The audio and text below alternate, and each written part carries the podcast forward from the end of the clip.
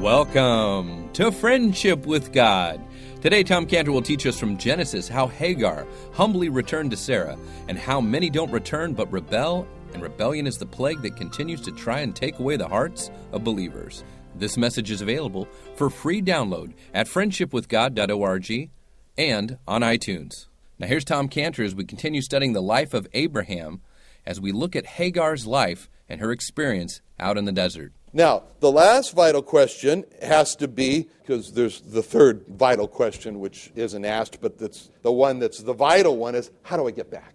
All right, so uh, this is where I've left, and now this is where I am. How do I get back? What do I need to do? And in verse 9, we see the angel of the Lord gave to Hagar the answer to the vital question, How do I get back? with instructions, where it says in verse 9, The angel of the Lord said unto her, Return to thy mistress, submit thyself to her hands. So the angel says to Hagar, Return to thy mistress. The angel did not say to Hagar, Return to Abraham. The angel told Hagar, Submit yourself under Sarah's hands. The angel did not say to Hagar, Just put up with the harsh treatment of your mistress. But what did it mean when the angel said to Hagar to submit to Sarah? What was Hagar supposed to do? To understand exactly what the angel was telling Hagar, we need to look at the Hebrew word that was used for the word submit here. The Hebrew word that's used for the word submit is the word ana which it means to bow, it means to be humbled. Anna is the word that was actually used in many places, but is used for the forceful, humiliating rapes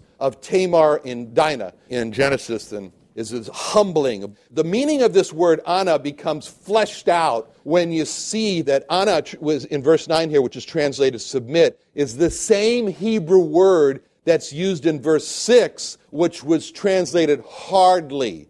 So Genesis 16:6 says, "And when Sarah dealt hardly with her, she fled from her face." We already have talked about uh, Sarah and how she treated Hagar. So Anna is the word that describes how Sarah was treating Hagar. Sarah was dealing Anna with Hagar. She was dealing harshly. In other words, Sarah's harsh treatment was designed to make Hagar bow. It was designed to make Hagar humble. And that's the same Hebrew word Anna that's used twice in Isaiah 53 when it describes what happened to the Lord Jesus Christ when he was being tortured to death for our sins. And in both cases, the, both, the, both cases, the word Anna it was, was translated afflict or afflicted. And it says in Isaiah 53 4, Surely he hath borne our griefs and carried our sorrows, yet we did esteem him stricken, smitten of God, and Anna afflicted.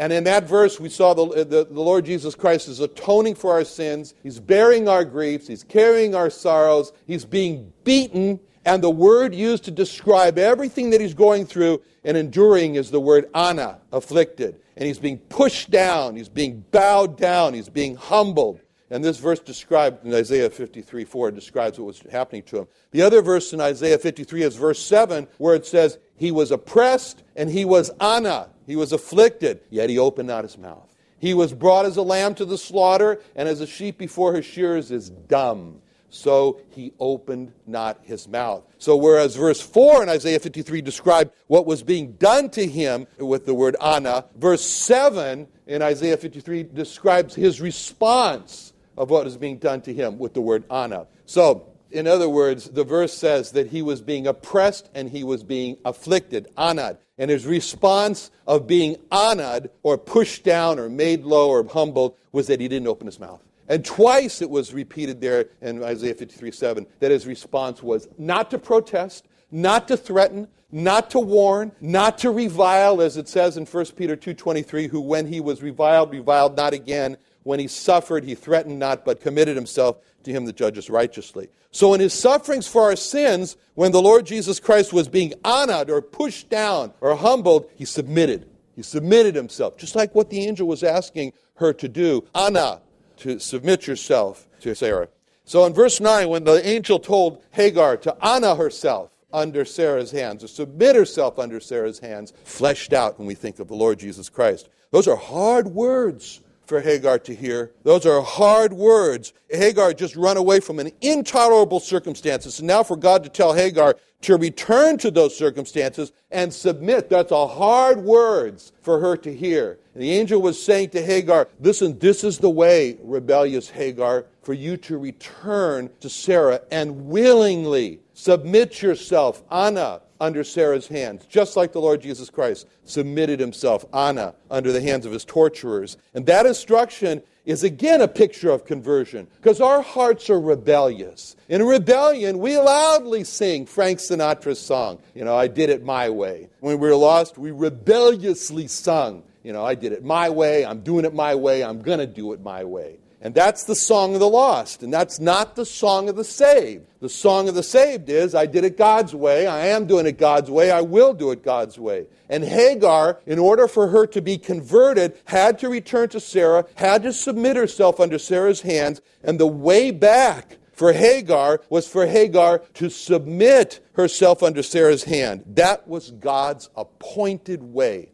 Sarah was God's appointed tool for Hagar to remove the rebellion from her heart. And when rebellious Hagar heard God's instructions for what she needed to do, the re- broken, rebellious Hagar was faced with a choice. And Hagar could recognize that God loved her and wanted to remove the rebellion out of her. She could choose to no longer see her situation horizontally as just between two persons, Hagar and Sarah, and she could choose to just have it that way and just say the relationship went bad. Or she could choose to see a triangle, a triangle of three persons. And in this, this, God is here in the top, and then there is Hagar and Sarah. And she could choose to see God is using Sarah to humble me, to remove my rebellion, to correct me. But that was her choice. And Hagar, when she heard God say, Return to Sarah, submit yourself under her hand, she could have said, No way. Sarah's not fair. Sarah has no right to treat me that way. I deserve better treatment than that. I'll retain my rebellion.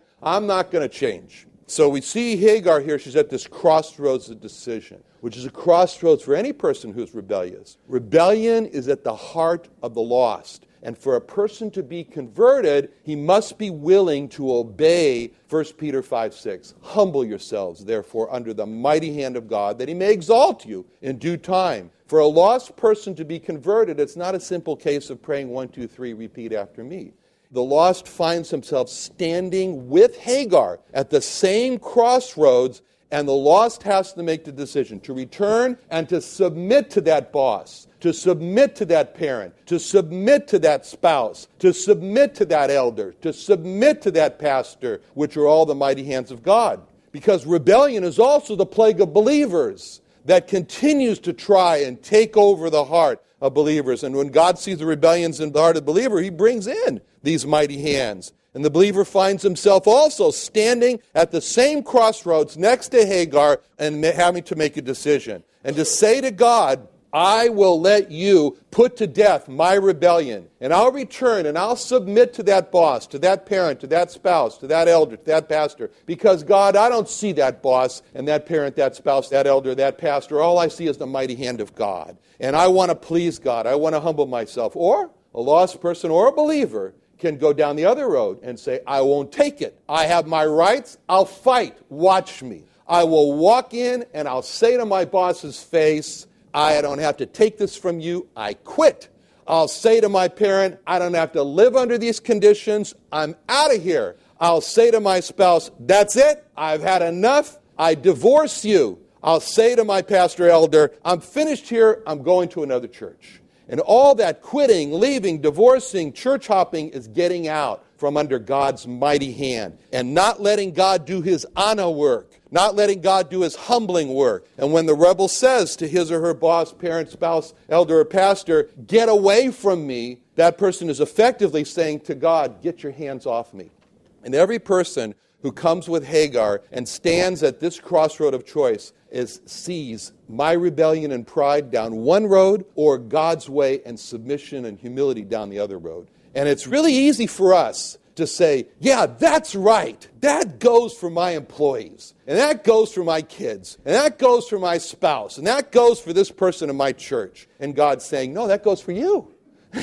and the crossroads that Hagar was at should make all of us take a little look at ourselves. And as I look at myself, and if taking a deep breath, you know, just going like, if taking a deep breath symbolizes saying there's nothing wrong with me, it's only others, then all of us need to take short breaths, you know, and examine ourselves. Because as hard as these words are for Hagar, to hear that she should return to Sarah and submit to Sarah, those words of God to Hagar to return submit to Sarah were also very encouraging to her. Why? Because Hagar knew she was uh, uh, she needed correction. Hagar knew she was a sinner. Hagar knew she was a rebel. Hagar knew that she could only go so long before her rebellion landed her on the pile of disaster. And now, with no way forward, staying by this well in the desert, hoping that Abraham's going to come, who's not coming, she knew that she was being chastened by God. And as Hagar sat there by the well, she thought about her situation, and Hagar had time to reflect by that well about her rebellion, and she knew she needed the correction. She was to know how to do it. And so, as Hagar thought about God's instruction for her to return and go submit to Sarah, Hagar saw that God cared about her rebellion problem. And Hagar could see she needed correction, and she thought about God's word to return, and she could see how God wanted to correct her rebellion. And Hagar knew she needed correction. She thought about God's word to return. Hagar could see God's love for her. And that time by the well was very valuable for Hagar. She saw she needed the correction. She thought about how God's word to return submit. And so she saw the truth of Proverbs 3.12. Whom the Lord loveth, he correcteth. Whom he loveth, he correcteth. Even as a father, the son in whom he delighteth. And there in the quietness Hagar makes her decision by a fountain of water in the wilderness. She makes her decision to see Sarah's treatment as the love of God for her. She makes her decision to return and to follow God. Wonderful. And she sees Sarah as the mighty hand of God. She says, I will let God honor me. I will let God humble me. I will let God correct the rebellion. And she makes her decision. And he says, Don't go back to Abraham. You go back to Sarah. And so she does that. She submits. And when she does that, she had the hardest thing she's ever had to do in her life because she had to go back, look Sarah in the eyes, and say, Sarah, I was wrong to have viewed myself as Abraham's wife, as your husband's wife. I was wrong to have despised you. I was wrong to have viewed myself anything more than just a submissive maid to you. And then Hagar had to say to her, I'm sorry for what I've done and for causing this trouble in your home. And Hagar had to say to Sarah she would submit herself to Sarah and never be anything more than the maid. And she did it. She did that. She humbled herself and she responded. Good for Hagar. Good for Hagar. And we should be saying in our heart, good for Hagar. But, you know, we should resist saying, but never for me. okay, now, here's one thing. When we think back over this history, and God is four, you know, Sarah, Abraham, Hagar, and God. It's amazing to see how God didn't just throw up his arms in disgust with it all. I mean, God could have said to Sarah, I brought you and Abraham together as one man and one wife to have God honoring family together. How could you have done something so stupid as to give up your honored place of being and give to Abraham another wife and threaten the destruction of your family? I'm finished with you, Sarah. God could have said to Abraham, I brought you and Sarah together as one husband, one wife to have God honoring family together. I promise to you over and over again that I would bless the union of you and Sarah with a child. I did the covenant ceremony. I walked alone through the cut up animals to prove to you that you were going to have a child with Sarah. How could you have done something so stupid and listened to Sarah, who you knew was telling you to go directly against what I commanded you to do, which was to wait for a child between you and Sarah? You are the head of the house. You're responsible for what happened. After all the time we spent together, after all the deliverances from Pharaoh and the kings, after all the provisions I've done for you, is this the thanks I get from you? I'm finished with you, Abraham. He could have done that. He could have said to Hagar, I brought you into Abraham's house as a maid to Sarah. I brought you out of Egypt, the place of pagan idols, into the knowledge of the true God in Abraham's house. I saved you from a destiny of hell, which was your destiny in Egypt, by coming into Abraham's house, coming into the knowledge of God, atonement. I opened the door for you to have a destiny of heaven in Abraham's house. You knew that I had promised to Abraham and Sarah to have a son and heir. You dared to break up that marriage? between Abraham and Sarah by despising Sarah. You decided to become a rebel in Abraham's house and seek to take the place of his favored wife. I'm finished with you, Hagar. He could have done that. And God would have been justified if he had said that to Sarah, to Abraham, and Hagar. And God would have been right to have said that to Sarah, Abraham, and Hagar, that he was finished with them. God would have been justified to have cast off Sarah and Abraham and Hagar. But the amazing thing about God is that he didn't do that. And God is so amazing that he didn't cast off Sarah and Abraham and Hagar for what they did. And the fact that he didn't do that makes it all the more amazing that God did not cast off the Jewish people for what they did to him. As it says in Romans 11:1, 1, I say then, has God cast away his people? God forbid. God did not cast away his people. And the fact that God did not cast away Sarah, Abraham, Hagar, and the Jewish people says a lot about God. It shows us what he says about himself in Exodus 34 6 when he says, The Lord God, merciful, gracious, long suffering, abundant in goodness and truth. In Numbers 14 18, the Lord is long suffering. He suffers a long time with us. Great mercy, forgiving iniquity, transgression. Psalm 78 38, he's full of compassion. He forgave their iniquity, he destroyed them not. Many a time turned he away his anger and did not stir up all his wrath. Psalm 103:13. Like as a father pitieth his children, so the Lord pitieth them that fear him. But there was something very important not to be overlooked about Sarah, Abraham, Hagar, and God's forgiveness, and it's given to us in Psalm 86 5. For thou, Lord, art good and ready to forgive, and plenteous in mercy unto all them that call upon thee. They called on God for help, and God said, Okay, what kind of a mess have you gotten yourself into? Let me fix it return, Hagar. This is exactly what Micah spoke about this amazing quality of God. There's a verse in the book of Micah that really gives, it's the verse of his namesake. It explains who it is because it says in Micah 7:18, he says, Who is God like unto thee? Who is a God like unto thee that pardoneth iniquity, passeth by a transgression of the remnant of his heritage, retaineth not his anger forever, because he delighteth in mercy.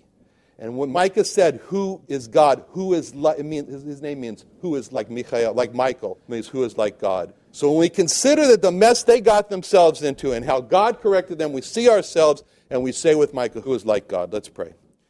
Father, thank you so much for being so merciful and ready to forgive, Lord, not only Hagar and Abraham and Sarah, but us. We thank you for that, Lord, and we pray that we don't make you suffer so long. Amen.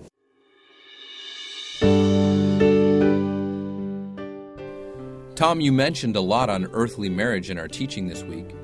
But believers are married to the Lord Jesus Christ. In fact, Psalms 95 7 says, He's our God, and we are the people of His pasture and the sheep of His hand. Now, many people say they believe in God, but what is the difference between believing in God versus what the psalmist says in that particular verse of having God as our God? And there is a difference. Because as you said, if you walk up to the average person on the street today and you say, Do you believe in God? And that person will say, Well, of course I believe in God. I'm not a heathen. I'm not an atheist. So people say they believe in God. But this psalm is saying something more because what this psalm is saying is that He is our God and we are the people of His pasture, the sheep of His hand. So really, we could expand it by saying, what's the difference between just saying you believe in God versus saying, the Lord is my God, I am one of the people of His pasture, I am one of the sheep of His hand? That's the question. And so, First of all, we see clearly the Bible teaches that what takes it beyond believing in God to having the Lord as the God as our God is confession. Confession. It says in Matthew 10:32, the Lord Jesus Christ said, "Whosoever therefore shall confess me before men, him will I confess also before my Father which is in heaven. Romans says, If thou shalt confess with thy mouth the Lord Jesus. is all about telling others. So, what is the difference? The difference is someone who has the Lord Jesus Christ as his God, someone who is one of the people of the pasture of the Lord Jesus Christ, someone who is one of the sheep of the hand of the Lord Jesus Christ says so. And he says so without reservation, without embarrassment, without hesitation, openly in a confession. It's not just a profession for him, it's a confession because it's coming right from his heart. And he's confessing, I believe the Lord Jesus Christ is God Almighty. To say those words is to confess him. And to do that is then to eventually, then later, to go to heaven and to have the privilege, the honor. What a day that will be when the Lord Jesus Christ stands before God the Father and brings that person along and says, Father, I would like to introduce to you Mary. She was in a very difficult situation. Her husband didn't believe in me. Her husband persecuted her, didn't allow her to go to church. It was a tough life for her, but she stood firm for me in the home and she confessed that I was Lord. And the father smiles and said, I'm so glad to know you. Come. And then the next one, oh, he says, Father, let me introduce you to Jack. Jack worked in a job where they where no one believed in me, and they gave him daily a hard time with harassment, but Jack stood firm for me. That's what it means to be confessed before the Father. And so, what is important for a person who has the Lord Jesus Christ as his God is he confesses him. Second, John 10 27 says, My sheep hear my voice, and I know them, and they follow me. There's three things in there. First of all, he says, My sheep, you can understand who my sheep are in that they hear my voice. In other words, when they read the Bible, the Bible is not just some book of literature, just some collection of, of classic writings. But when they read the Bible, they search. They cling to the Bible, the sheep of God, and they say, Oh God, from these words, I will die unless I hear the voice of the Lord Jesus Christ. And God, the Lord Jesus Christ, speaks to the heart. And they know that they've heard God speak through a verse. A verse will become uh, like under lights and they'll say, Oh, wow. And they're thinking about it. That's hearing the voice of the Lord Jesus Christ. He said, My sheep hear my voice. And then he says, I know them. And they know me as well. And they follow me. In other words, when I speak to them and put my finger on an area of their lives which is displeasing to God, which is sinful, which is downright wrong, that person immediately responds with a, with a confession of sin. Oh God, please forgive me for this sin. Help me to change this. Help me to do right. Help me to repent, to turn around. That's hearing the voice of God and following Him. It's responding to that voice because God, like a parent to a child, loves us. Whom the Lord loves, whom the Lord loves, he chastens. Whom the what is chastening? It's reproving, it's correcting, it's it's in some cases disciplining, but that's the love of the Lord Jesus Christ. The sheep of God, the sheep of the Lord Jesus Christ looks at those difficult times in their lives and says, first of all, what if anything am I doing wrong? And if God does bring to mind what he's doing wrong, he looks up and he says, "Thank you for loving me so much and caring for me so much that you did not let me get away with it. That's the sheep of God. And I determine to change, to turn around, and to follow you. That's the sheep of God. That's why this verse says in Psalm 95, "We are his God, we for he is our God and we are the people of his pasture and the sheep of his hand. Today, if you will hear his voice, harden not your heart, as in the provocation, as in the day of temptation in the wilderness." In other words, who is the person who has the Lord Jesus Christ as his God, who has the people of his pasture and the sheep of his hands? It's the one who doesn't harden his heart, who responds. What does it mean to not harden the heart? To respond. He responds responds to what he says. He also is the one who has the title of this program Friendship with God. He's a friend of God. God is a friend of his. When he says these things, I know them. They know me, he says he, in another place. That's friendship. That's friendship. And he says in John 15, 14, Ye are my friends if. There is that little word, that condition. Ye are my friends if ye do whatsoever I command you. That's what it means to be a friend of God, doing what the Lord Jesus Christ commands us. Thank you for joining Tom Cantor and the Friendship with God radio program today.